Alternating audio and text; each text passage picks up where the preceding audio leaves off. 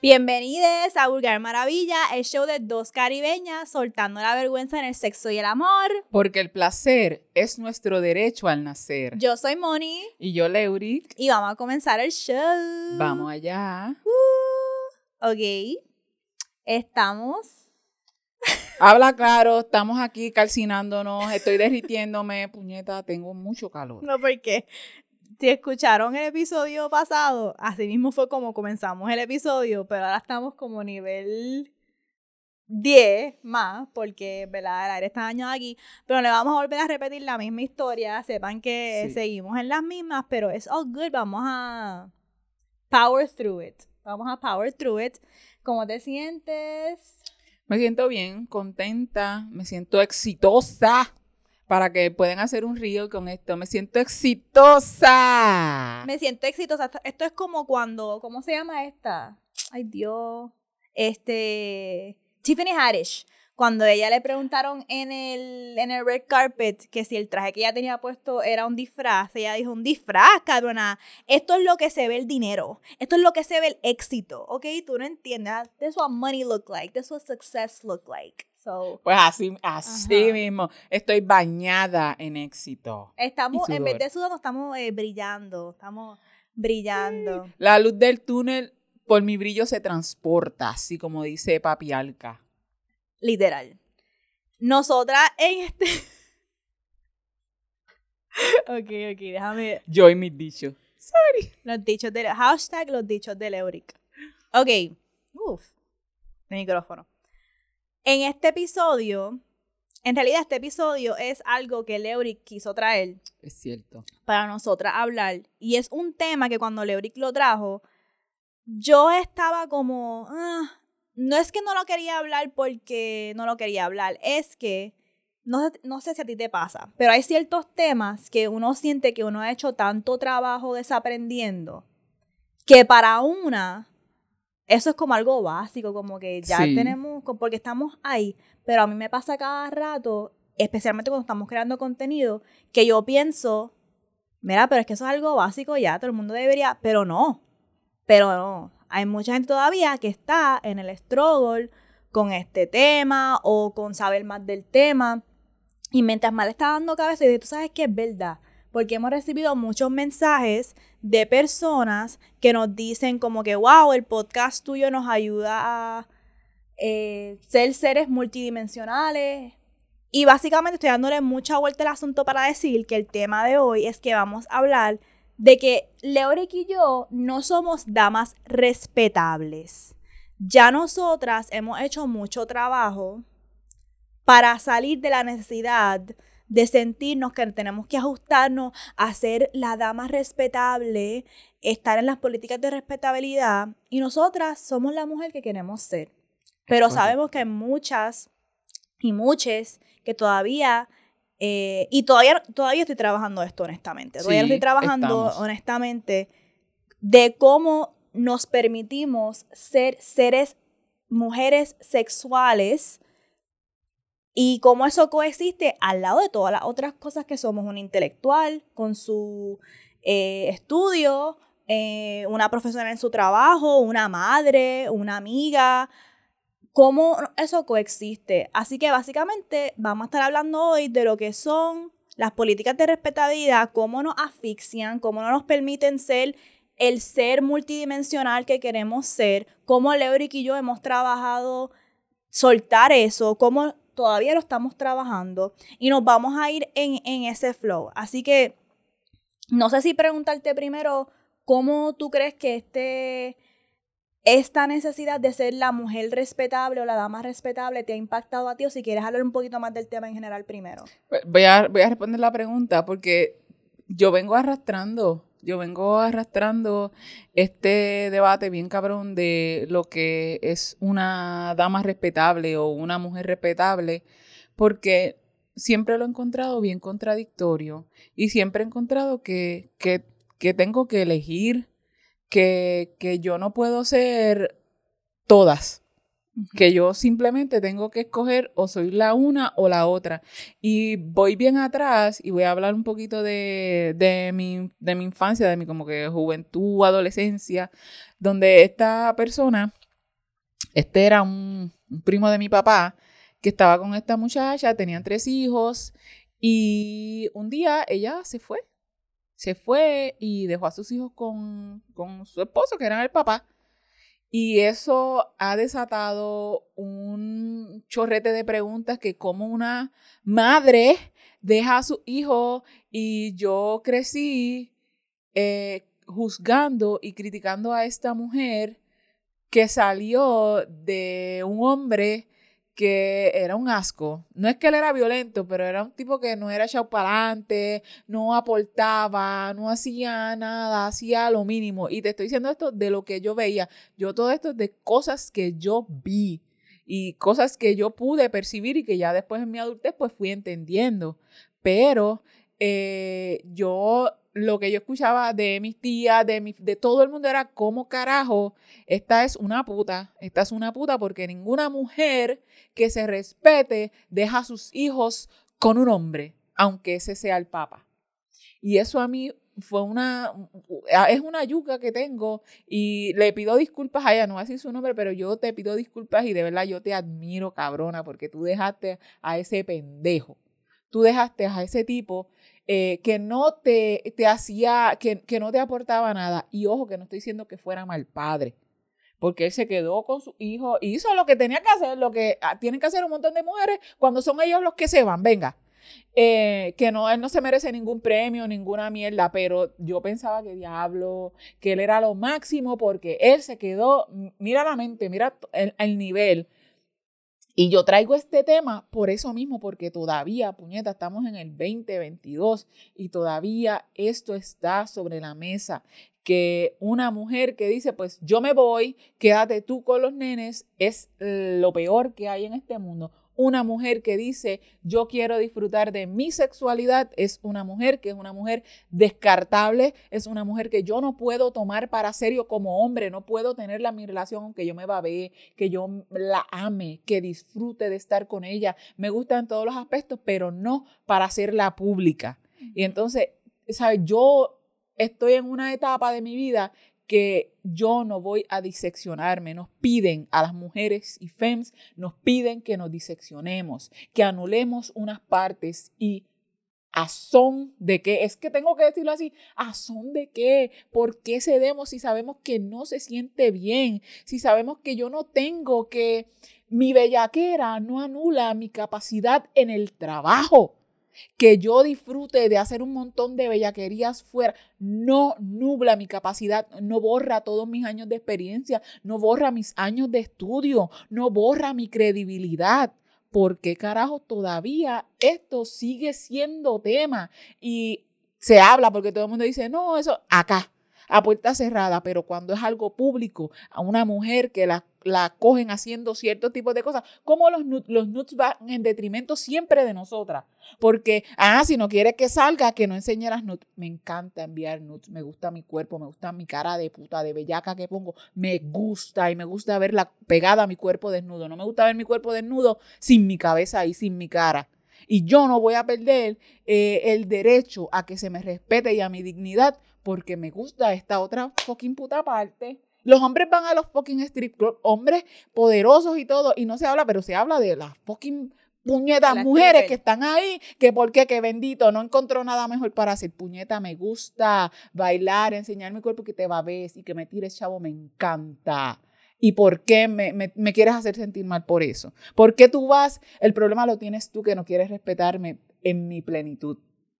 Y eso lo, de, lo de, de haber comenzado el episodio así, hablando de quién es la dama respetable, específicamente, o qué son las políticas de respetabilidad. Las políticas de resp- respetabilidad en realidad es un concepto eh, creado y hablado por feministas eh, negras, específicamente... Eh, específicamente eh, negras americanas, en donde ellas hablaban sobre por qué yo como mujer tengo que ajustarme a los estándares de una mujer blanca en una sociedad blanca, ¿verdad? De esta idea de que yo no puedo como que tuerquear y a la misma vez eh, ser una profesional, una, una profesional ya sea abogada o lo que sea. Este, y entonces... cómo eso viene a nuestras vidas y cómo nos impacta. Leorica habló de diferentes niveles que nos impacta, ya sea en nuestras relaciones interpersonales de pareja, en el trabajo. Esa es una bien grande. Muchas personas quieren hacer o contenido de OnlyFans o contenido de hablar de sexualidad, uh-huh, o postear una nude, o para el carajo una nude, postear una foto en bikini, sí, en la playa, porque me sentí bien, y sienten que no lo pueden hacer. Acho, voy a dar un ejemplo bien claro. Sí, dale. Mi mejor amiga de Estados Unidos, ella es maestra, yo antes era maestra, y yo vivo pensando, si mis estudiantes encuentran esto de cuando yo era maestra, que esos chamaquitos tienen que estar en la universidad, como que eso me va a cerrar a mí la carrera que yo tenía, la posibilidad de yo regresar a esa carrera, ¿verdad? ¿Pero por qué? Incluso yo tuve que dejar de ser maestra porque entré, quería explorar mi sexualidad y documentar esa exploración. Vulgar Maravilla en su, comenzó luego de yo pasar un proceso de renacer sexual en el cual yo posteaba fotos que eran como, no eran nudes completamente, porque en Instagram tú no puedes postear nudes, uh-huh, pero eran fotos donde enseñaba más mi cuerpo y jugaba con como los GIFs que hay en Instagram y decoraba mis fotos como si fuesen obras de arte, pero yo estaba mayormente desnuda. ¿Y para qué fue eso, loca? Mi familia me empezó a llamar. ¿Qué tú estás haciendo? Tú eres una mujer bien inteligente, tú tienes tus estudios, tú te graduaste top de tu clase, porque ¿cuál es la necesidad de hacer eso? Ya tú eres una profesional, tienes una carrera bien grande, estás ascendiendo en tu eh, trabajo, porque yo estaba ascendiendo en mi posición a un nivel de casi di- directora escolar. Entonces, yo vivía con esta pendeja de que, puñeta, ¿cómo carajo yo voy a seguir ascendiendo en mi trabajo, en donde trabajo en una escuela con niños? Y a la misma vez, ser el ser, eh, expandirme en lo que para el tiempo era mi nude art, uh-huh, ¿verdad? Y yo procesar las cosas que yo estaba procesando con mi cuerpo, que hay veces la gente dice, ay, pero esa, esa cogiendo atención. ¿Y qué importa? ¿Qué importa? El ser humano necesita atención. Y número dos, era más como yo atreverme a postearlo y asumir la consecuencia de lo que postearlo, lo que, lo que me estaba ayudando a trabajar en mi proceso de soltar vergüenza, de, de reclamar mi cuerpo que es mía. Y a través de eso yo empecé a conocer mucha gente bien bonita y quería seguir expandiéndose, intencionando eso, pero no podía mantener eso y a la misma vez mi trabajo como maestra. Y yo regreso a Puerto Rico, comienza Vulgar Maravilla, y en parte Vulgar Maravilla comienza, la raíz de yo querer comenzar Vulgar Maravilla antes de que Leorica entrara, era de yo pasar una transición de que, ¿tú sabes qué? Ya yo no puedo ser esta mujer respetable. Y me fui una tangente, pero una mujer respetable es una mujer, no me gusta definirlo así, lo que se espera de una mujer respetable, uh-huh, es una mujer que se ajuste a los estándares que ha determinado esta sociedad para que se le pueda respetar, para que se le pueda valorar. Eh, Janicia de T with Queen and Jay siempre dice, don't call me lady. No me llames eh, dama. Yo no soy parte de las damas. Y estoy harta de que la gente... Esto es bien similar como los pronombres. Ella dice, mis pronombres son she, her, they. Y tampoco quiero que se refieran hacia mí como lady. Y lo he dicho mil veces. Porque el concepto de dama es el concepto de mujer respetable. Es el concepto de que yo soy calladita. Este, y yo hago todo para recibir respeto, para recibir aprobación según lo que esta sociedad quiere de una mujer. Y la sexualidad no cabe en eso. Y es para estar este privado. Y pues de ahí nace Vulgar Maravilla. Por eso es que entonces llegamos aquí a través de ese proceso. Y cómo me ha impactado en mi vida, yo creo que una de las primeras olas fuertes que hubo fue, como estaba hablando, de mi familia. Cuando vinieron a donde mí, ¿por cuál es la necesidad de tú postear eso? Tú eres tan inteligente, bla, bla, bla, bla, bla. Y una de las cosas que me dijeron fue, chica, pero es que tienes que tener cuidado porque tú nunca sabes quién puede coger esas fotos y te pueden dañar la vida y después cómo vas a mantener a tu hijo. ¿Tú sabes qué terminó pasando? Nunca, nunca nadie cogió las fotos que yo estaba posteando para utilizarlas en contra de mí. ¿Sabes quién terminó cogiendo esas fotos para en- utilizarlas en contra de mí? Alguien de tu familia. Alguien de mi familia que se, la, que se le dijo a mi mamá, ¿Tú ves lo, ¿tú viste lo que tu hija está haciendo? Y mi mamá utilizó eso como para decirme, ya esto pasó. Y utilizar eso para tirarme, hacer, hacer ciertas acciones de que tú no puedes quedarte con tu hijo, porque tú estás, oh my God. este, obviamente, si tú, al tú post, por yo postear una nude, ya perdiste tu capacidad para cuidar, tú, obviamente, se anularon t- tus otras capacidades. Estás bola, estás eh, internalizando en la cabeza. ¿Sí? ¿Tú me entiendes? Y es hasta el día de hoy, Leroy, que esa es una de las cosas que yo no puedo superar con mi mamá. Qué Como fuerte. Que eso es... Eh, ¿Y por qué fue? Por yo postear. Y así que no me impactó. No me impactó que, que cogieron esa foto y se la enseñaron a mi jefa. Yo mantuve mi carrera todo el tiempo que estuve en Estados Unidos y me fui de mi decisión. Lo que me impactó fue mi propia familia que estaba hablando mierda, que fueron los que causaron esta situación. Hacerte daño. Ellos fueron los que te hicieron daño, te ocasionan daño y, y ni siquiera logran entender, porque una dama respetable es una dama obediente. La, lo primero que debe tener una dama respetable es obediencia. Y a la que tú no das esa obediencia, a ti hay que castigarte de todas las maneras posibles, porque tú tienes que volver al rebaño. Uh-huh. Tú tienes que volver al rebaño, tú tienes que sentir vergüenza de que tú no encajas aquí, de que tú no eres esto. Y por consiguiente, todo el mundo sabe lo que implica no, no ser respetada. Uh-huh. Porque eso te quita acceso a un montón de cosas. Yo y he, seguridad. Yo he escuchado un sinnúmero de historias que es son increíbles. Desde mi privilegio, pues, no, no las conocía, no me, no me había enfrentado a ellas, pero desde, por ejemplo, que tú decides bailar pole, hacer pole dance, porque te gusta y ves una manera de sacar dinero, y si tienes hijos, te amenazan con que te voy a quitar a tus hijos porque tú estás haciendo este tipo, ¿qué fucking mierda? ¿Acaso estoy yo matando a alguien? Uh-huh. Cabrones, estoy maltratando yo a alguien. ¿Qué, ¿Qué es lo que estoy haciendo tan malo? Y si tú te, te pones a pensar, es que no estás siendo obediente. No estás dando la obediencia requerida para garantizarte el acceso a este mundo. Es decir, a que puedas este, criar. Vivir una vida digna, tener un trabajo digno, eh, que te respeten, que si te pasa algo, no te digan, ah, eso, eso, eso le pasó por puta, así que... Sí, eso se lo merece, se merece. Ah, la violaron. Pues, ¿qué estaba haciendo? ¿Qué carajo te importa? ¿Por qué no estás increpando? ¿Qué carajo, hacía? ¿Qué carajo estaba pensando este cabrón que violó?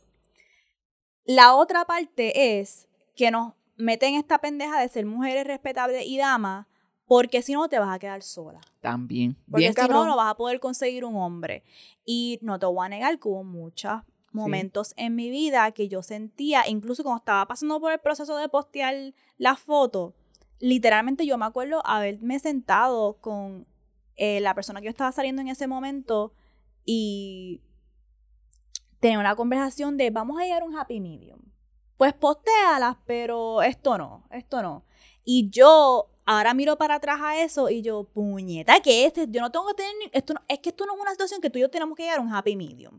Y por eso es que a mí me encabrona, eh, lo hemos hablado antes, las terapistas y la gente esta de marriage counseling Ajá. o relationship counseling uh-huh. que te van a decir, pues lleguen a un happy medium, pero es que yo postear una nude no es no, algo, algo para negociar. Un, no es algo para negociar. Medium. ¿Tú me entiendes? Y...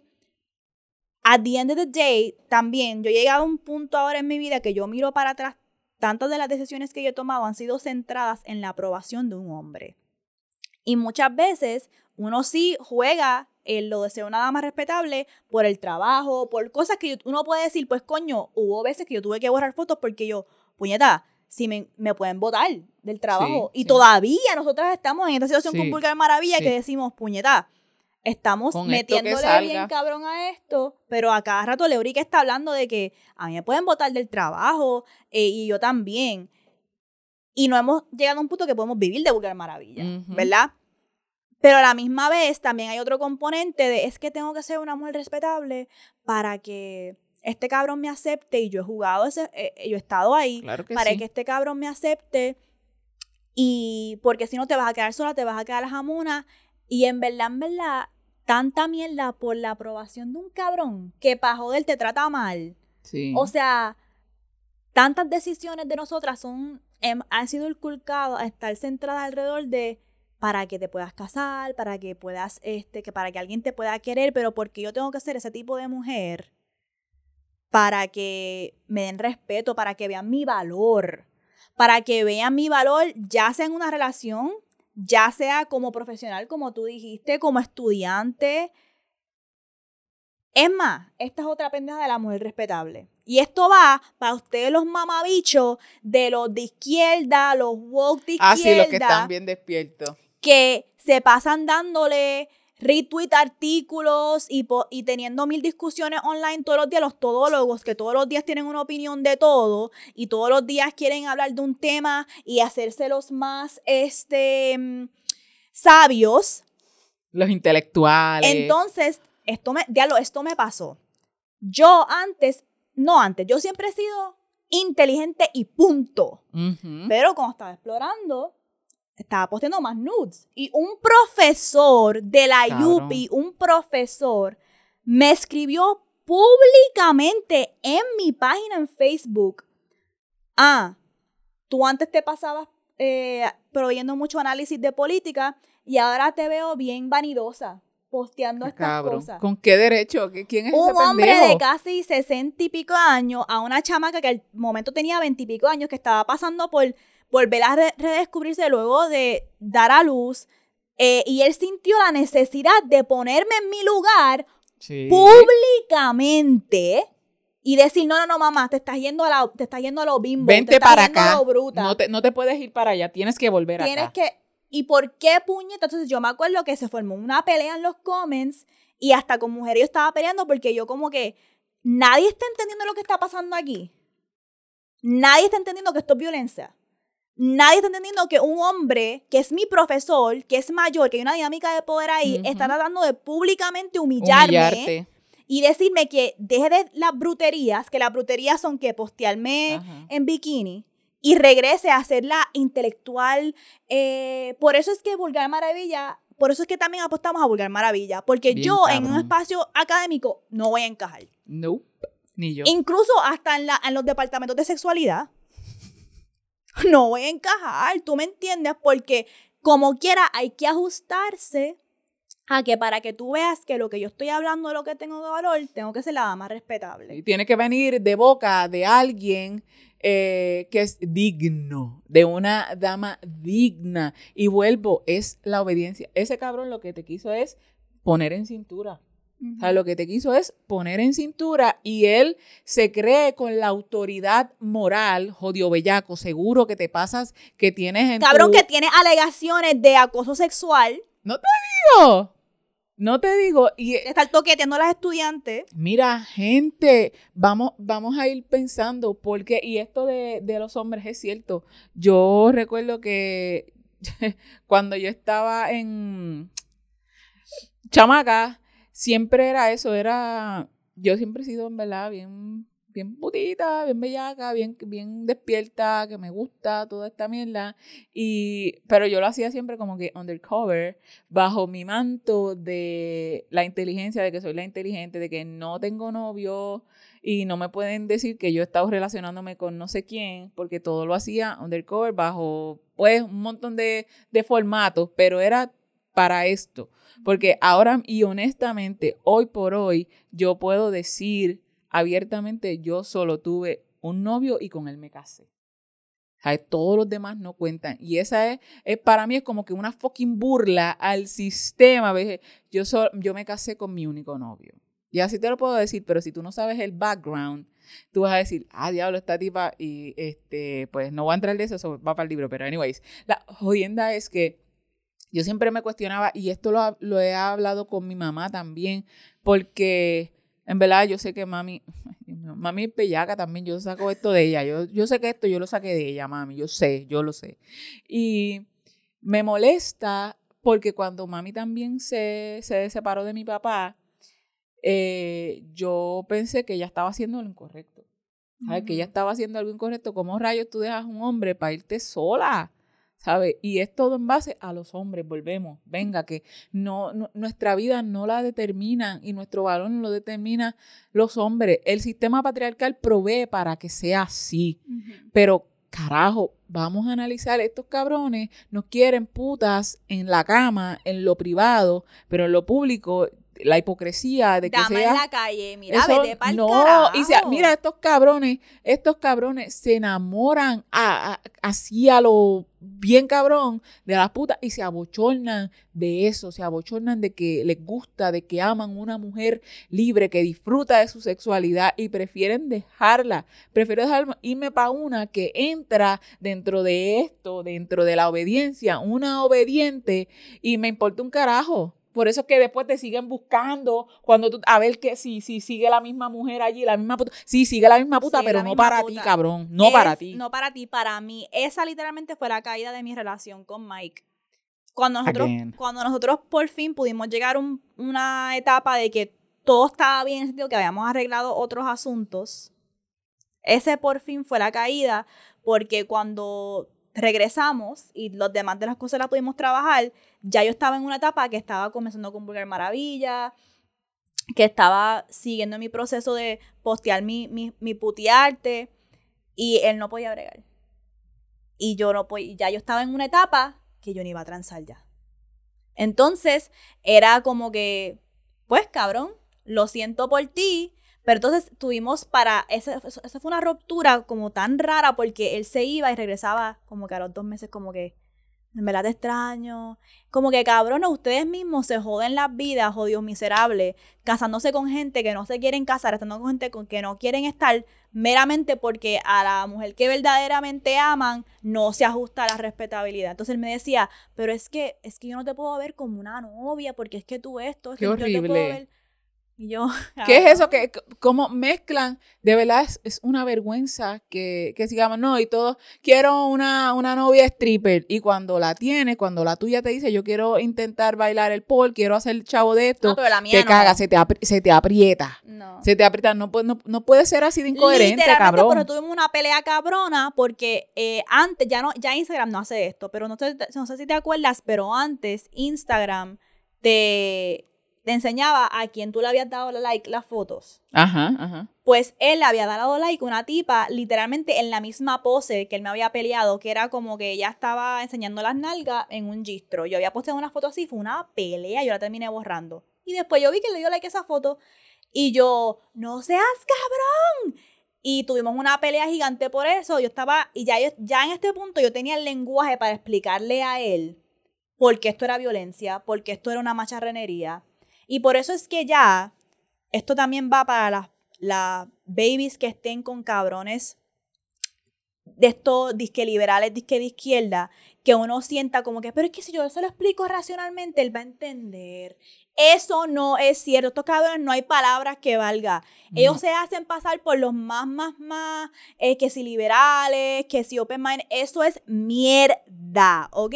Son, lo hacen para explotar temas todavía. Pero anyways, este, esa fue la última pelea, una de las últimas peleas que tuvimos. No, bueno, anyways, fue una de las últimas peleas que tuvimos porque fue como que él me decía, la excusa siempre era, pero es que una cosa es aquella y una cosa eres tú, mi novia. Una cosa es aquella, la que postea las fotos, y una cosa eres tú, la que está conmigo, la que es de mi familia. Y entonces yo hablando de explicarle a él por qué esto era legado del patriarcado, por qué esto era mil, mil, siempre las mil excusas. Y también me pasó en la universidad con el mamabicho ese, que era mi fucking, el, lo voy a poner el pseudofilósofo, el pseudofilósofo, que tenía como veintiséis, veintisiete años cuando yo tenía dieciocho años, que hablamos de él en Patreon. Eso es una forma de grooming. Uh-huh. Y era, al frente de todo el mundo, era el más eh, feminista, el más que la gente como que, wow, él siempre posteando en las redes su análisis, apoyando a las mujeres. Detrás, behind the scenes. Porque tiene esos shorts puestos. Qué asco, qué fucking cabrón, qué jodida vergüenza. Vergüenza debe sentir ese cabrón. Te pusiste esos shorts para, estar, para que te vean el culo, sí. para que esto, que si lo... Entonces, cuando yo le reclamaba, pero tú no eres el más feminista. Pero tú no te pasas hablando de estas cosas, que esto son macharranerías, así que ¿cómo la estás actuando? No, porque es que vivimos en un mundo patriarcal y si yo no me pongo así a veces, estos cabrones van a venir a yo no sé cómo... Estoy, en vez de los hombres siempre se creen que están en un war of worlds con otro hombre. Es como el meme este que los hombres dicen cuando las mujeres hablan de cuando... de que los hombres matan a las mujeres, dicen, ah, pero los hombres también matan a los hombres, y el meme que dice como que, cabrón, ustedes se matan, son Entre ustedes. ustedes puñeta, ustedes, cabrón. Fucking machitas de mierda. Y eso fue, esas, esas son más historias que tengo de eso, pero en verdad, la otra parte que quería decir es que, por, y me encanta que tienes nuestro pañuelo abortivo. Eh, Soy abortera, abortista, ahora no me importa, puñeta, sí. Vamos a abortar forever, ¿ok? Yes. Pues me encanta que trajiste esto porque esto tiene que ver mucho, un montón, y no quería que se me olvidara, con la conversación del derecho al aborto. Ustedes van a decir, uh-huh. ¿qué tiene que ver? Uh-huh. Las conversaciones de derecho de aborto se tienen que expandir. No puede ser solamente por la tragedia de que me violaron, que es cierto. Uh-huh. Eh, no puede ser por incesto o porque... el feto tuvo una enfermedad o lo que sea, ajá. no el feto, o sea, whatever. También es porque me dio la gana. Es correcto. Porque lo decidí.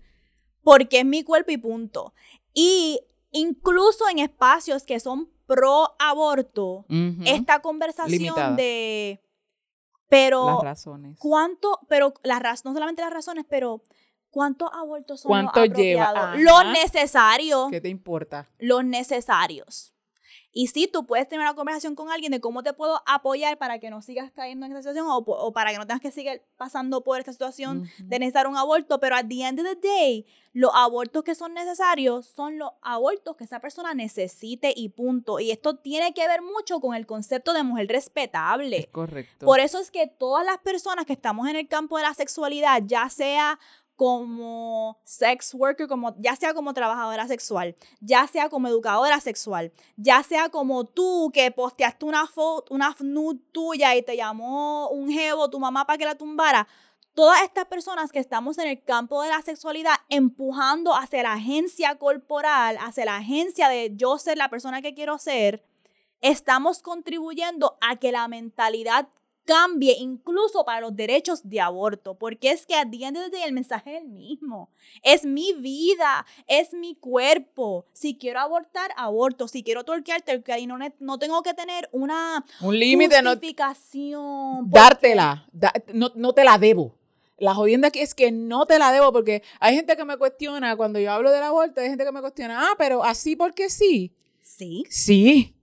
Así porque fucking puñetas sí.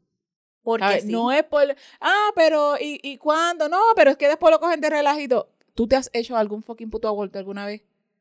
¿Has hablado con alguna fucking puta persona que se haya hecho un aborto?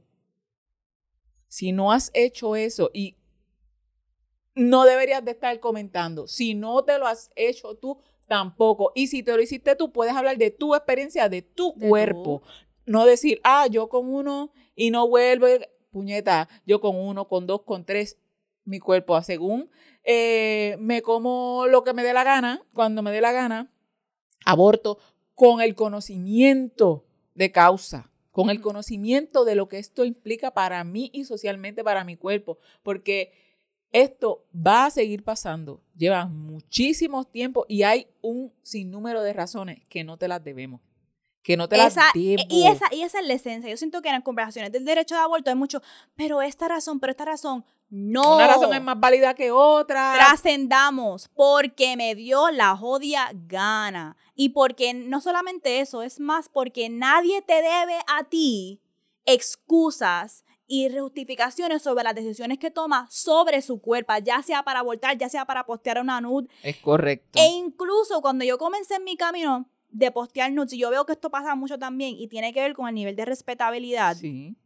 Yo las posteaba y siempre ponía un caption como bien intelectual. Sí, también critican eso, que no se puede. Ajá, justificando mi put- no justificando mi putería, pero que también es válido, como que si tú quieres decir, esto significa que yo soy sí, arte. Para mí, uh-huh. Una reflexión, cool, pero también me vi cayendo en que siempre lo estaba haciendo y era para yo justificar.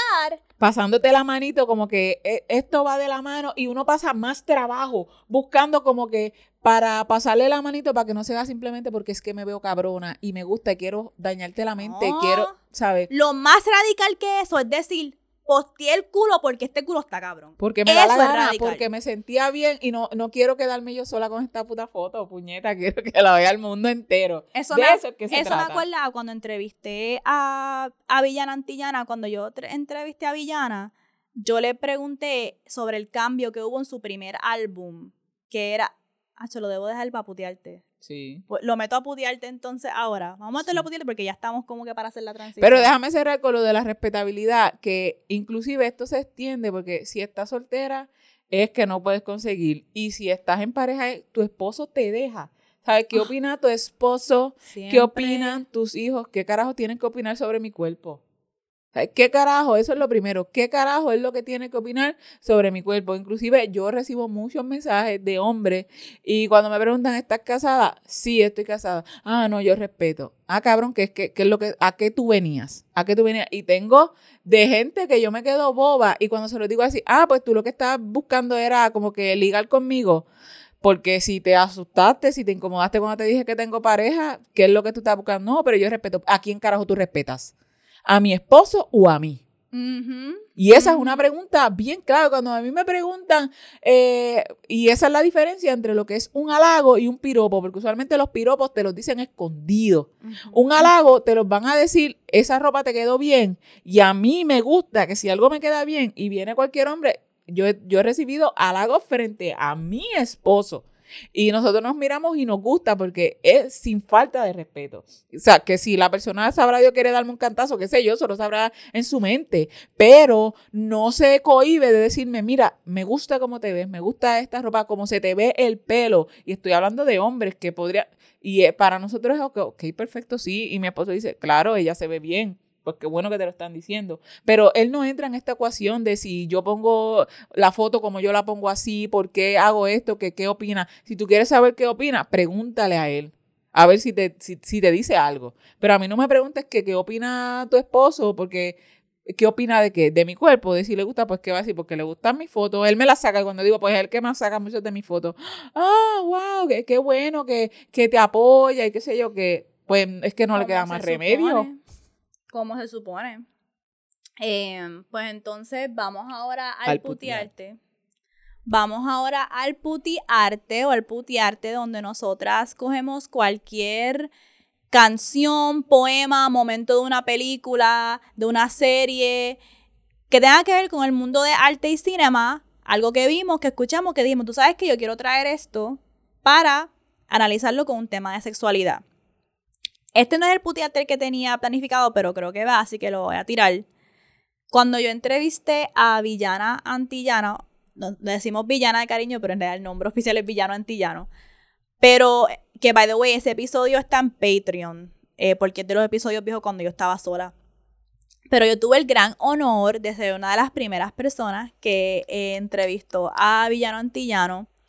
Y eh, yo creo que fue para cuando sacó Quete Princesa. Entonces, yo la estaba entrevistando y yo le pregunté, mira, este cambio que hubo en tu música, porque este primer álbum es bien como, hubo mucha reflexión, hubo mucha crítica, era un álbum como que considerarían más de justicia social, más de apalabrar sus experiencias como persona queer, ¿verdad? Entonces, después hace un cambio a como que... Estoy aquí, puñeta, este, mu- como que con muñeca, con canciones que son más ya en tu cara, sexual, hallándome, que a simple vista la gente puede, puede criticarla de lo que me acusó el profesor ese mío. Ah, pero tú pasaste de ser bien intelectual, de tener tantas palabras, ahora a decir, yo no paro hasta que escucho un puñeta. Como que, ¿qué pasó? Entonces... Pues oh, yo le pregunté a Villana qué ocurre en su vida para dar esa transición en su música. Uh-huh. Y ella me dijo algo que aplica mucho a lo que estamos hablando tú y yo de mujer respetable. Ella me dijo, es que ya yo pasé de un tiempo a apalabrar mi experiencia, ¿verdad? A estar en la... ¿Cómo fue que ella me dijo? Estar en la resistencia de existir. No voy a postear, por ejemplo, que estamos hablando, no voy a postear el nude con la justificación. Simplemente mi existencia de por sí es la resistencia. Lo justifica. Y lo justifica. Ya. Ya.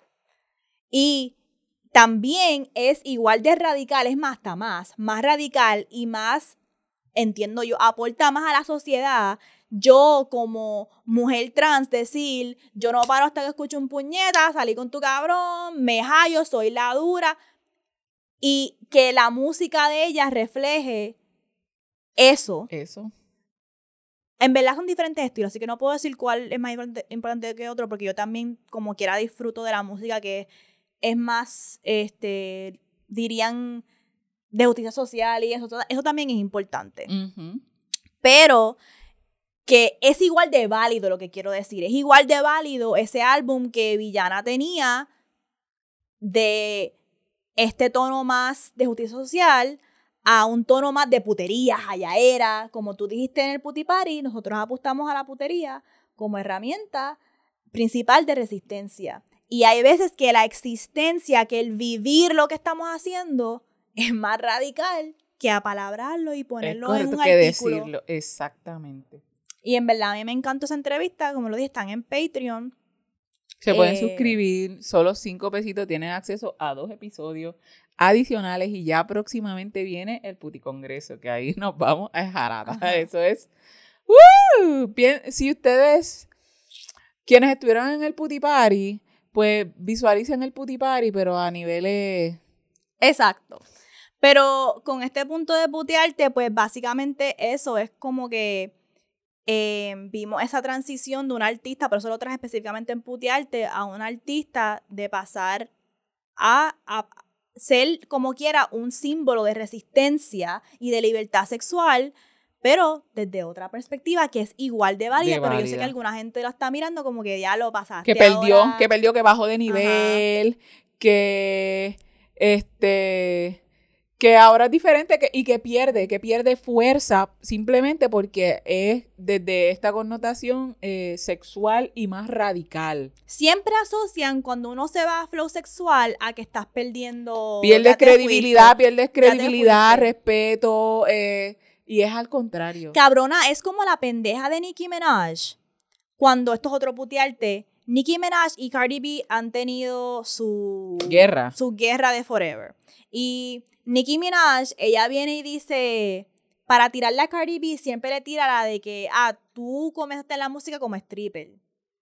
Tú comenzaste en la música como stripper, yo comencé como rapera. Uh-huh. Pero, cabrona, Nicki Minaj, para tú vender tu música, tú estabas en las tacas de stripper. Es correcto. Has tenido videos con stripper. Así que tú, para make it como ícona, del rap. Del de... rap y de música, utilizaste mucha de la cultura estética de strip culture. Así que, ¿cómo te atreves? Y rapeas sobre eso. Para colmo. Qué contradictoria. Y rapea, y tú también rapeas de mamar bicho todo el tiempo. Y, de, y, de, y de, eso es como que yo no entiendo cómo carajo tú puedes ser una persona. Tirar shame así. Y tú estás hablando de mamar bicho. Eso pasa también, eso es la jerarquía de, de, de putería. Eso no, porque yo no, yo no me prostituyo en la calle, yo estoy en OnlyFans. Sí, porque yo soy escort, yo, yo soy, soy más respetable. Por favor. Es lo mismo, ocurre también en el campo de sexualidad. Y por eso yo amo tanto a Cardi B, porque Cardi B, cuando ella te está rapeando de yo soy una stripper, de ella tiene la experiencia de, de ser trabajadora sexual. De lo, ella habla de lo que sabe, de lo que vivió. Exacto. Y hay mucha, este, es que están contradictorios hasta, hasta en el género. Ustedes se pasan contratando stripper para que sus shows Cabrones, se, sí. se vean bien. Mejor la, que, que adornen y les tiran chavos, gastan los chavos, pero en, a la hora de la verdad lo que hacen después es burlarse de una mujer que está haciendo stripper, de si tu amigo eh, se pone de pareja de un stripper, es como que ya, diablo, cabrón, si esa, ¿sabes? Los comentarios que, que se dicen, y en verdad, hablando claro, ustedes ni, ni siquiera lo, lo pueden entender. También se estaban tripeando, esta semana salió que estaban tripeando a esta tipa porque ya posteó que ya fue un video de música por, creo que fue como cuatro horas, y le pagaron cuatrocientos pesos. ni en las redes se fue viral de que, ay, qué pendeja, que si cuatrocientos pesos para ir a medir el culo, qué pendeja, como que se la estaban vacilando. Y en verdad, cabrón, siéntate a pensar esto. Eso fue cien pesos la hora, lo que ella cobró. Sí. Por ir a menear el culo. Tú estás cobrando siete veinticinco la hora hablando mierda. Y fue una decisión que ella tomó de ir a menear el culo por cuatro horas. Me fui con cuatrocientos pesos. Y lo hace bien, lo disfrutó, seguramente hizo networking. Eso es como, eh, por ejemplo, tú eh, eh, empezaste hablando de lo de, de los niveles de... La de, jerarquía de este, respetabilidad dentro de la sexualidad. Que mientras lo haga eh, callado, pues está o sea, bien. Eso es putifobia, eso es horrorfobia. ¿Sabe? ¿Por qué? Si sabes que te gusta, ¿por qué entonces no mejor vamos a hablarlo? Vamos a... ¿Por qué nos tienes que tirar el shame? Siempre tienen que tirar el fucking shame. Y en verdad también pasa, lo hablamos de cómo pasa entre trabajadoras sexuales, pero había algo más que yo quería decir de eso, de la jerarquía. Déjame ver, déjame ver si yo tengo algo aquí anotado, porque puñeta, yo quería decir algo también. Se me olvidó qué carajo era, pero era dentro de la industria de la música, también ocurre con, este, se me olvidó, se me olvidó. Pero eh, para mí es bien importante lo de la respetabilidad, porque nos hace anularnos, nos hace anularnos, y yo vivimos suprimidas, y estoy hablando específicamente por mí. Siempre he tenido muchas inquietudes en el sexo, me gusta, es algo que yo siempre quiero explorar, pero no quería que perder acceso a ciertas cosas que, que yo tengo, sin tener que estar justificando y sin tener que estar cuidándome, y que yo no, no, yo no pueda expresarme de política, no pueda expresarme de cosas sentimentales, de cosas de crianza, porque, ah, cállate, tú lo que sirves es para estar mamando bichos, para estar eh, meneando el culo, para estar... ¿Por qué carajo? Porque yo no puedo ser una, un conglomerado de cosas, porque a, a los hombres, y tengo que compararlo con los hombres, porque aunque ellos no son la medida justa de las cosas, ahora mismo estos cabrones son quienes están seteando el límite y no, ¿sabes? Pero ustedes, cabrones, es más fácil, mira, mira cómo está la cosa de mala, que es más fácil y es mejor visto que un, ser maleante que ser una stripper. En verdad, en verdad. Y eso es una falta de respeto, cabrones. Yo no estoy por ahí matando, yo estoy por ahí alegrando, usando salvando vidas, de... salvando vidas, ¿ok? Estamos salvando vidas. No estoy malia, maleantosa ni cantando de que, de que te vendo droga, ¿sabes? Mi droga es el, el, el, el, mi pussy, ¿sabes? El brilloteo que sale de ahí, como yo te meneo esas nalgas, como yo eh, me muevo con este, con este poder, cabrón. Yo necesito un alma para ponerte de rodillas ante mí. Normal. Y como dicen, no puedes... cambiar una, una puta a una ama de casa. Cabrón, ¿quién, ¿Quién te quiere? dijo? ¿Quién te dijo que yo quiero ser ama de casa? ¿Quién fucking mierda quiere Y muchas eso? veces nosotras aguantamos esas mierdas por quedarnos en una relación cuando, mamá, es que yo necesito que la gente entienda que hay un universo de posibilidades. Yo cuando estaba con aquel cabrón, por poco dejo de postear mis news, por poco dejo de hacer Vulgar Maravilla, esto que estoy haciendo, no. por estar con ese cabrón. Con el cabrón, fucking Mike. Con... Te odio, Mike. Por estar con Mike. Tú me estás diciendo que yo por poco dejo de hacer mi propósito, lo que yo vine a hacer a este mundo, a cultivar algo tan cabrón por querer ser la fucking dama respetable de este cabrón. Cojones. Ay, pero qué bueno que no pasó. Uh, Mike, fuck you. Que él no entiende español, español, pero va a enten- vas a entender esto, pueda... Mike. Fuck you. Vamos para Mojara, vamos para Mojara, que ya no hot, estamos jugando. Yo estoy Mike viendo, estaba bien bueno. Eh, Anyways. Este. Uh. Va, ay, mierda. Vamos, ok, pues. Pero no sabemos, no tenemos nada. Ni nada este, y nunca, yo nunca he hablado producción de... siempre nos lleva al palo, nos lleva a jorar. Vamos para Mojara. ¿Te toca? Vamos a ver, ustedes saben que Mojara, ya venimos, no sé qué episodio, este episodio nueve, puñeta, diablo, venimos ya con ocho episodios explicándole lo que es la Mojara, que es lo que nos hace sentir bien rico. Ah, vamos a asociar Mojara, ¿sabes? Mojara, el tsunami, la tsunami, el... con lo feliz, con lo alegre, con lo que nos pompea, con lo que nos encanta. Y la secaera, que eso no es la sesión, pero es lo que nos moja, cosas que nos mojan, cosas que nos secan con la mojaera. Pues lo que nos quita la mojaera es lo que nos incomoda, lo que está mal, lo que atenta contra nuestra felicidad, contra nuestro éxito en general. Y voy a, a celebrar y voy a traer una mojaera bien rica y tengo que hacer un shout out aquí a Aliana de Consentimiento P R porque eh, trajo a la mesa hace ya varias semanas lo de que cómo carajo me tengo que dividir, y esto va a tono con lo que es una ser dizque una dama respetable. Yo voy a hacer, yo voy a establecer lo que es una dama respetable, y una dama respetable es lo que yo entiendo, porque el respeto, el respeto, si tu respeto hacia mí viene de cómo yo me visto y cómo me desvisto, no estoy interesada en relacionarme contigo. Así que, y qué bueno que ella lo posteó, lo puso de hecho, posteando una foto, y es los comentarios que quieren volver a traer. Ella puso una foto, si no lo saben, ella puso una foto en traje de baño que se le ven las nalgas, bien poderosas que se ven, se ve bien bonita, se ve alegre. Eh, y los comentarios que le dijeron es, no sabía que tú eras de esa. ¿Cómo son esas? Exacto. ¿Sabes qué significa ser de esa? Tú no necesitas de esto. Ay, y tu novio te deja postear. ¿Qué fucking mierda tienes? ¿Dónde vimos la cara del novio en alguna? En la nalga tienes la cara del novio de, de estúpida o estúpido. ¿Por qué metes en la ecuación esto? ¿Es que él le da la respetabilidad?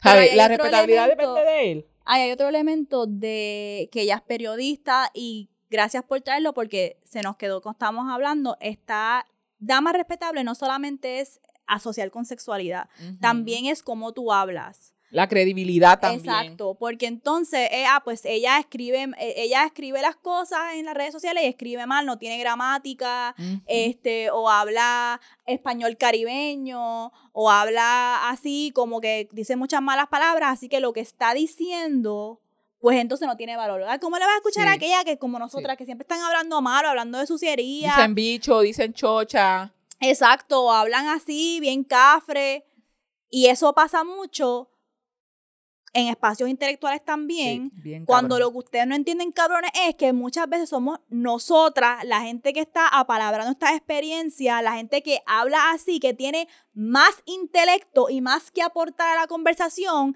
que la mierda que ustedes dicen en el español perfecto, en el inglés perfecto, que no aporta nada a la sociedad, que no aporta nada a nuestra liberación, y que al contrario, desde esos espacios no están haciendo nada radical. Y yo, eso fue otro proceso en yo poder soltarse de una mujer respetable. Yo aprendí mucho de Bad Dominicana, de Zaira Kelly, de otras mujeres que apalabraban sus experiencias así, como tú y yo hablamos. Como tú y, y yo hablamos, es que, y, así. Y, me, y te identificaste. Y, y, y tenían más sabiduría que, cual, que todos los libros de feminismo que yo me leí en la universidad, ah, con el lenguaje académico. Ay, sí, ese lenguaje rebuscado que, que lo que pretende es un lenguaje blanco, venga, ¿sabes? Un lenguaje que, que, no, que no es el real, que no es el de nosotros, y, y te quieren hacer pensar, yo realmente, ya yo hice las paces, yo no soy una dama respetable, yo no voy a caer dentro de ese canon nunca, nunca. Y yo sé que lo que busca el sistema y la gente que, que no está de acuerdo conmigo es ponerme en cintura. Uh-huh. Por eso cada foto, cada palabra mala, mala que yo digo, cada acto eh, que se sale de esto es mi apuesta, es mi bofetada a este sistema de que no voy para allá. ¿Saben? No voy para allá, cabrones. No vamos para atrás. No, no vamos voy para, para allá. No vamos atrás. Y shout out también este, a ella, ¿cómo se llama? Eh, Aliana Margarita. Aliana, shout out Aliana, por lo que hiciste, por, por traer el tema a discusión y por reconocernos como personas que estamos trabajando como eso, como nuestro proyecto como de su vida. Como su top, puñeta, ¿tú sabes Gra- lo que es eso? Gracias por reconocernos, porque ustedes saben que mi lenguaje de amor es palabras de afirmación. Y nosotras, que nos reconozcan el trabajo que hacemos y cómo lo hacemos y que aporta a espacios que la gente ve como, wow, estos son gente a seguir, o como que estos son gente que nos ayuda en la sociedad, vale mucho para nosotras. Y también porque hay un chorro de, bueno, no es un chorro de gente, eso es embuste, porque hay algunos de ustedes que siempre nos dan fake love, ¿ok? Y después cogen o se copian o hacen sí. unas cabronerías, pero no nos reconocen. No, no, no reconocen, reconocen como que, cogen, que les inspiramos. Están, están siempre pendientes uh-huh, a nosotras uh-huh. y entonces cogen lo que nosotras hablamos, cómo lo hacemos, para que aporta lo que ustedes hacen, pero nunca nos reconocen. Y eso no debe ser así. Y nosotras no estamos en comunidad así. Así que, suck a bag of dicks. Anyways, este, vamos al L M esta. Vamos al L M esta, que estamos aquí. Tight. Este L M esta está cabrón, ay, porque diablo, también sí. está atado a otro componente, pero eso no lo hablé, porque lo quería dejar intencionalmente para el L M esta. Pero este L M esta está atado a la otra parte de ser una mujer respetable. Dice, buenas. Hasta el día de hoy no he dado con nadie de Puerto Rico hablando del tema de S T Is o Sexually Transmitted Infections o enfermedades de transmisión, no son enfermedades, infecciones, infecciones, de, transmisión infecciones de transmisión sexual y cómo el estigma nos afecta sexualmente, mentalmente, emocionalmente y en nuestra salud en general. En mi previa relación era abusiva y salí de esa relación con H S V dos y, al ver, y a la verdad que no tenía idea de cómo eso me iba a afectar y honestamente traumar por el terror de decirle a alguien y que me rechazaran. He encontrado un cojón de apoyo, pero no veo que hablemos mucho de este tema y cómo nos afecta nuestra salud sexual con nosotras mismas y con otras personas.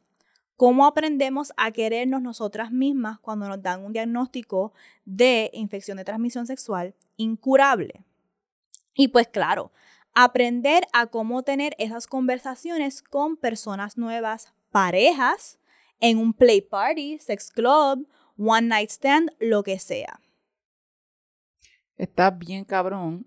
Eh, por eso, por el estigma. Yo voy a... Esta, diablo, nieta, casi no tenemos tiempo, pero no me importa. Eh, tengo que reconocer que casi nunca se habla. Se habla como que de, ah, vamos a prevenir, la, porque dicen las enfermedades y te tiran la culpa. Y esto, mira, lo voy a hablar con el COVID ahora mismo. Ahora mismo la gente está tan con lo del COVID que lo que están mirando es, ¿quién te contagió? ¿Cómo que te contagiaste? ¿Qué es lo que estabas haciendo? Y no miran que básicamente hay muchos factores por los cuales te pudiste haber contagiado, muchas instancias en las que te pudiste haber contagiado y queremos tirar shame.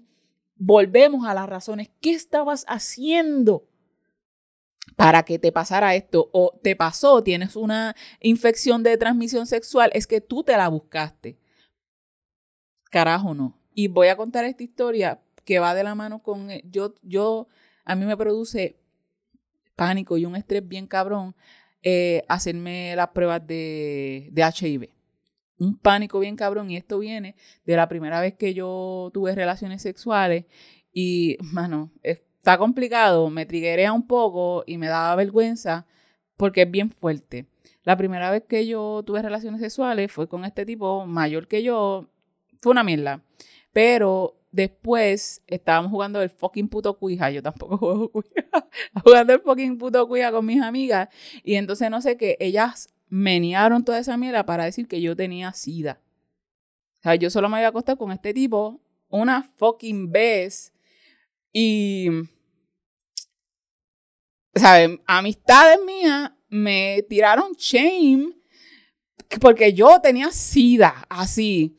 Yo salí de ahí, yo salí tan traumatizada, yo tuve que ir corriendo donde mi mamá a decirle que yo había tenido relaciones sexuales porque, y que yo tenía sida, ¿sabes? Que yo tenía sida. Y a mí me produce ahora mismo, bien cabrón, a niveles de que para mis hijos, para mis embarazos, yo le decía, Dani, tienes que mirar tú, tienes que mirar tú, porque... Y muchas veces sin razón, ¿sabes? Sin razón, si yo no estaba teniendo con nadie sexo. Y esto a mí todavía, o sea, yo no he superado esta mierda. Yo sé que, yo lo que pienso es, mira el daño que hace y es por el shame. Que yo lo que pienso es, en algún momento yo me voy a hacer una prueba y va a salir porque esa mierda lo dijo. Y eso no tiene nada que ver. Y es por la vergüenza, es por la vergüenza porque yo sentía mal de que yo, yo había tenido sexo.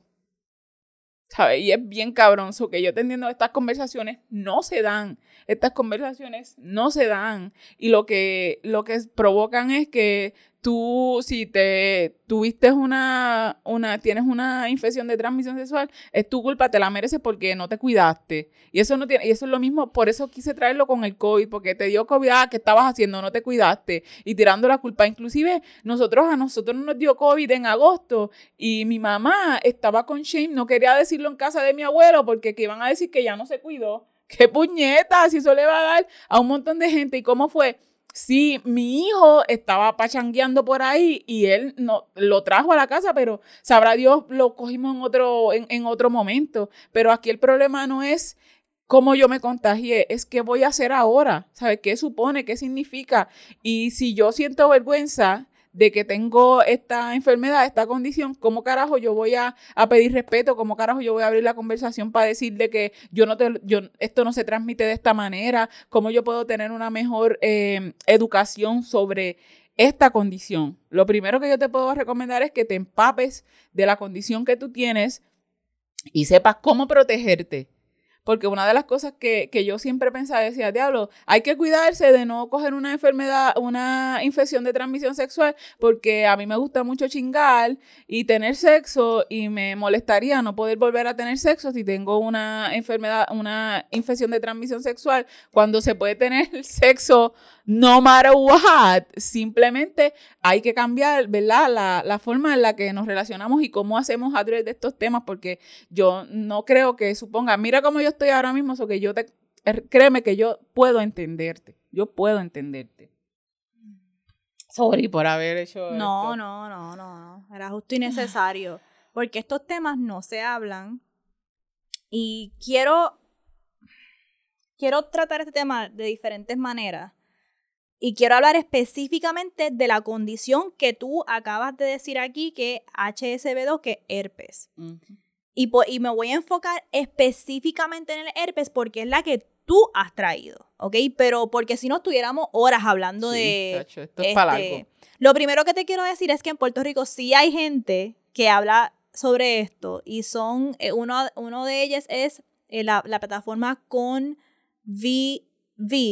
Ah, Convivir, cierto Convivir, es. Convivir, eh, que eh, lo voy a dejar en los show notes. Un jueguito de palabras. Exacto.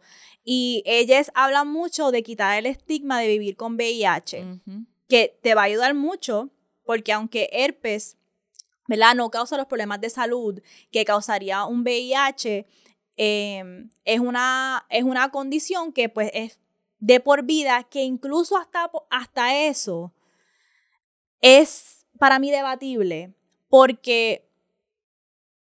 Ok, ¿cómo comienzo, esta, ¿cómo comienzo esto? Número uno, el herpes como tal es una condición de la piel. Es correcto. Es una condición de la piel. Y está cabrón que una condición de la piel nosotros le tengamos como que ¡oh! eres una sucia, pero de que, de que, o sea, tanta vergüenza. Es porque se transmite sexual. Y también el otro componente es, como tú dijiste, porque es un virus que vive en tu cuerpo de por vida. Uh-huh. Pero tú por el resto de tu vida vas a tener catarro de vez en cuando. Es correcto. Hay viruses que van a entrar a tu cuerpo de por vida. Tú vas a tener catarro, tú vas a tener este COVID. El herpes, el herpes simplex, este que da, que también queda en la boca, eso es forever. Exacto. Y entonces, pero como está a lo mejor en tu área genital, pues ya hay un, un estigma ahí al respecto. Número uno, eh, cómo tener la conversación. Esto que voy a decir va a sonar radical. Y yo sé que muchas educadoras sexuales no van a estar de acuerdo conmigo, pero yo eh, me alineo al pensamiento de eh, Ignacio de Heal to End, que hace educación sexual con sobrevivientes, y de mi mentora, la doctora Bianca Lauriano. Muchas educadoras sexuales te van a decir... Tienes que siempre decirlo. Tienes que siempre decir que tienes V I H, que tienes herpes antes de entrar en cualquier contacto sexual con alguien. Yo no estoy de acuerdo con eso. Qué bueno. Porque yo pienso que el estigma que hay tiene consecuencias tan severas que pueden caer en que a ti te metan un puño. Claro que sí, sí. Que te sí, maten. Sí, puede, sí. puede caer en que esa persona se lo diga a tu círculo social.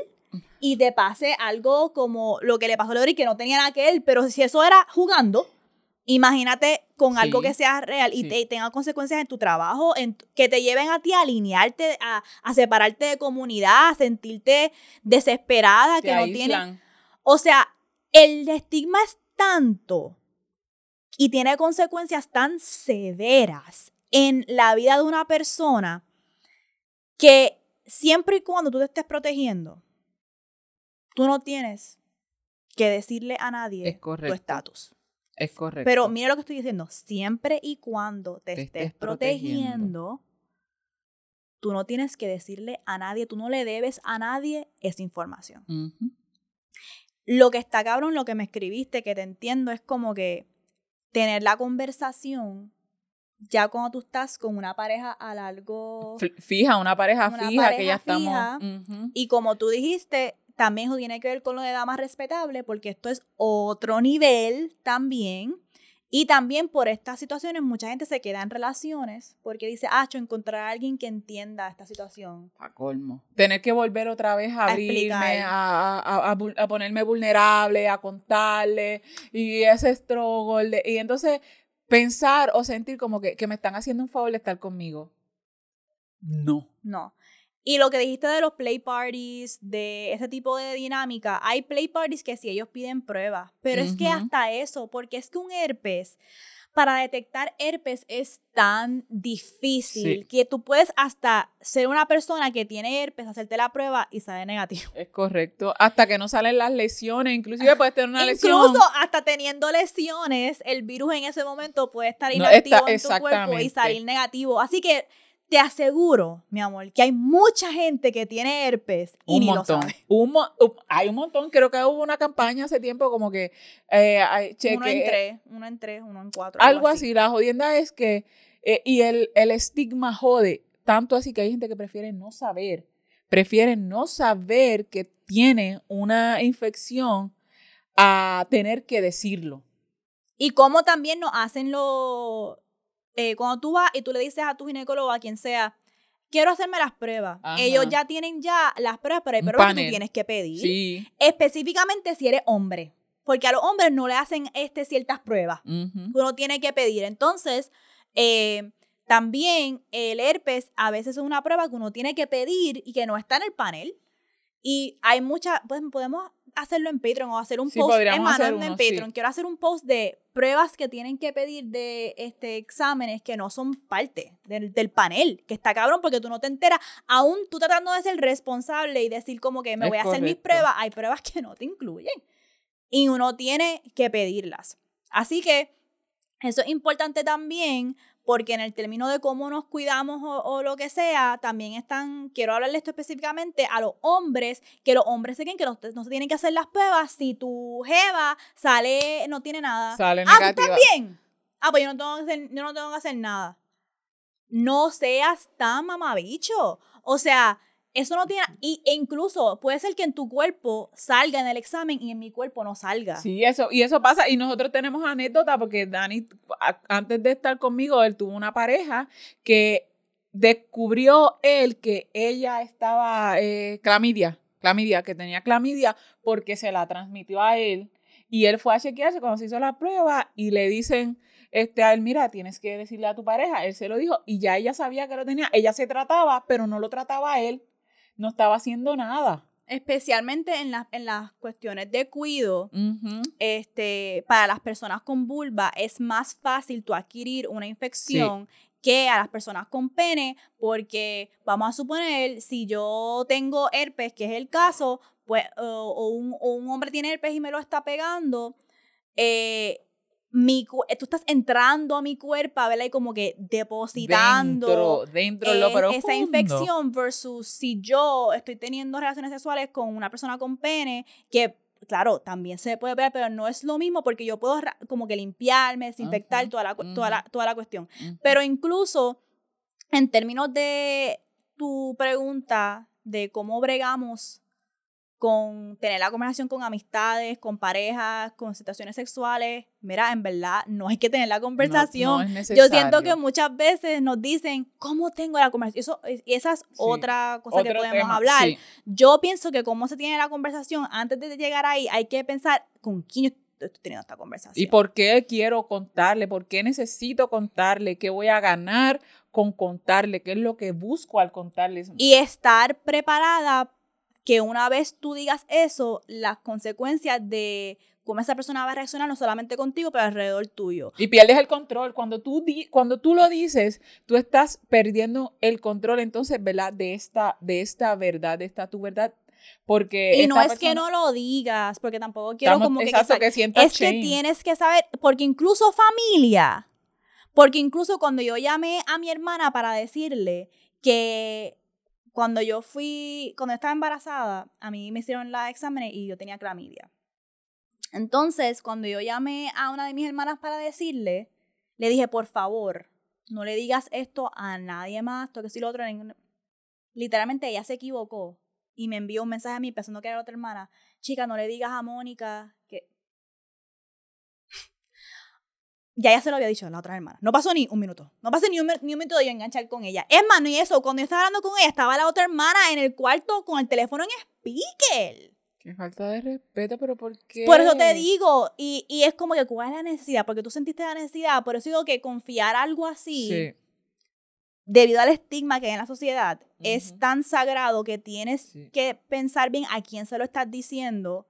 O si a ti, si tú has llegado a un punto... que a ti no te importa, uh-huh. que no te afecta lo que digan, pues entonces, pues... Y no, y si es, y si es, eh, como hay muchas veces que, que hay personas que se abanderan y que hacen esa labor de decir, mira, sí, tengo esto y así es que yo lo trabajo, también lo puedes hacer y eso le sirve a otras personas. Hay personas, yo, yo sí escuché esta, ella se llama Rukiat, ella habla mucho de que ella tiene herpes y ella es bien abierta, ella es como un... Eh, hace este trabajo también, de, des- de quitarle el estigma a los estilis, específicamente a herpes. Y ella habla mucho de que, puñeta, el herpes es una condición de la piel, número uno. Número dos, como que, en verdad, si tú no te haces las pruebas para clamidia, tú te puedes, o gonorrea, tú, o sífilis, tú te puedes morir. Uh-huh. Sí, como que si tú no sí, te lo tratas, sí, te puedes eso es cierto, morir. Y, esto es de, de y aunque siglos. sea una condición este, temporal, que tú te tomes una pastilla y se te va, como quiera, es una, es, es una enfermedad que la tienes que tratar. Pero a largo plazo, los daños. El herpes, lo más que puede pasar es que te salen unos... Eh, las lesiones. Las lesiones. Y que pueden ser dolorosas y er, eres tú. Que puede ser, que te pueden incomodar, uh-huh. que puede ser, porque todo, por el mundo, todo el mundo, todo el mundo le va... Le, pero es que no te, no te vas a morir, no uh-huh. te va a afectar tu salud de una uh-huh. manera de que... Oh, so, por eso es como que... Herpes es una de las más que tiene estigma y es una entien, de las de la menos que te causa problemas de salud. Es una condición sí. de la piel. ¿De qué estamos hablando? Mira la falta de educación Exacto. sexual que hace. Y en términos de... Hay, pero hay otra manera de trabajar esto. Ruki, traigo a Rukiat porque el ejemplo de ella es como que ella asume su herpes dejándolo bien claro de que ella hasta en un date... El primer date, yo tengo herpes.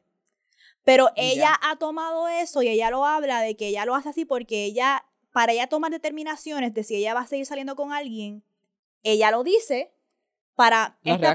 persona todavía está en estigma, pues yo no quiero salir con esta persona.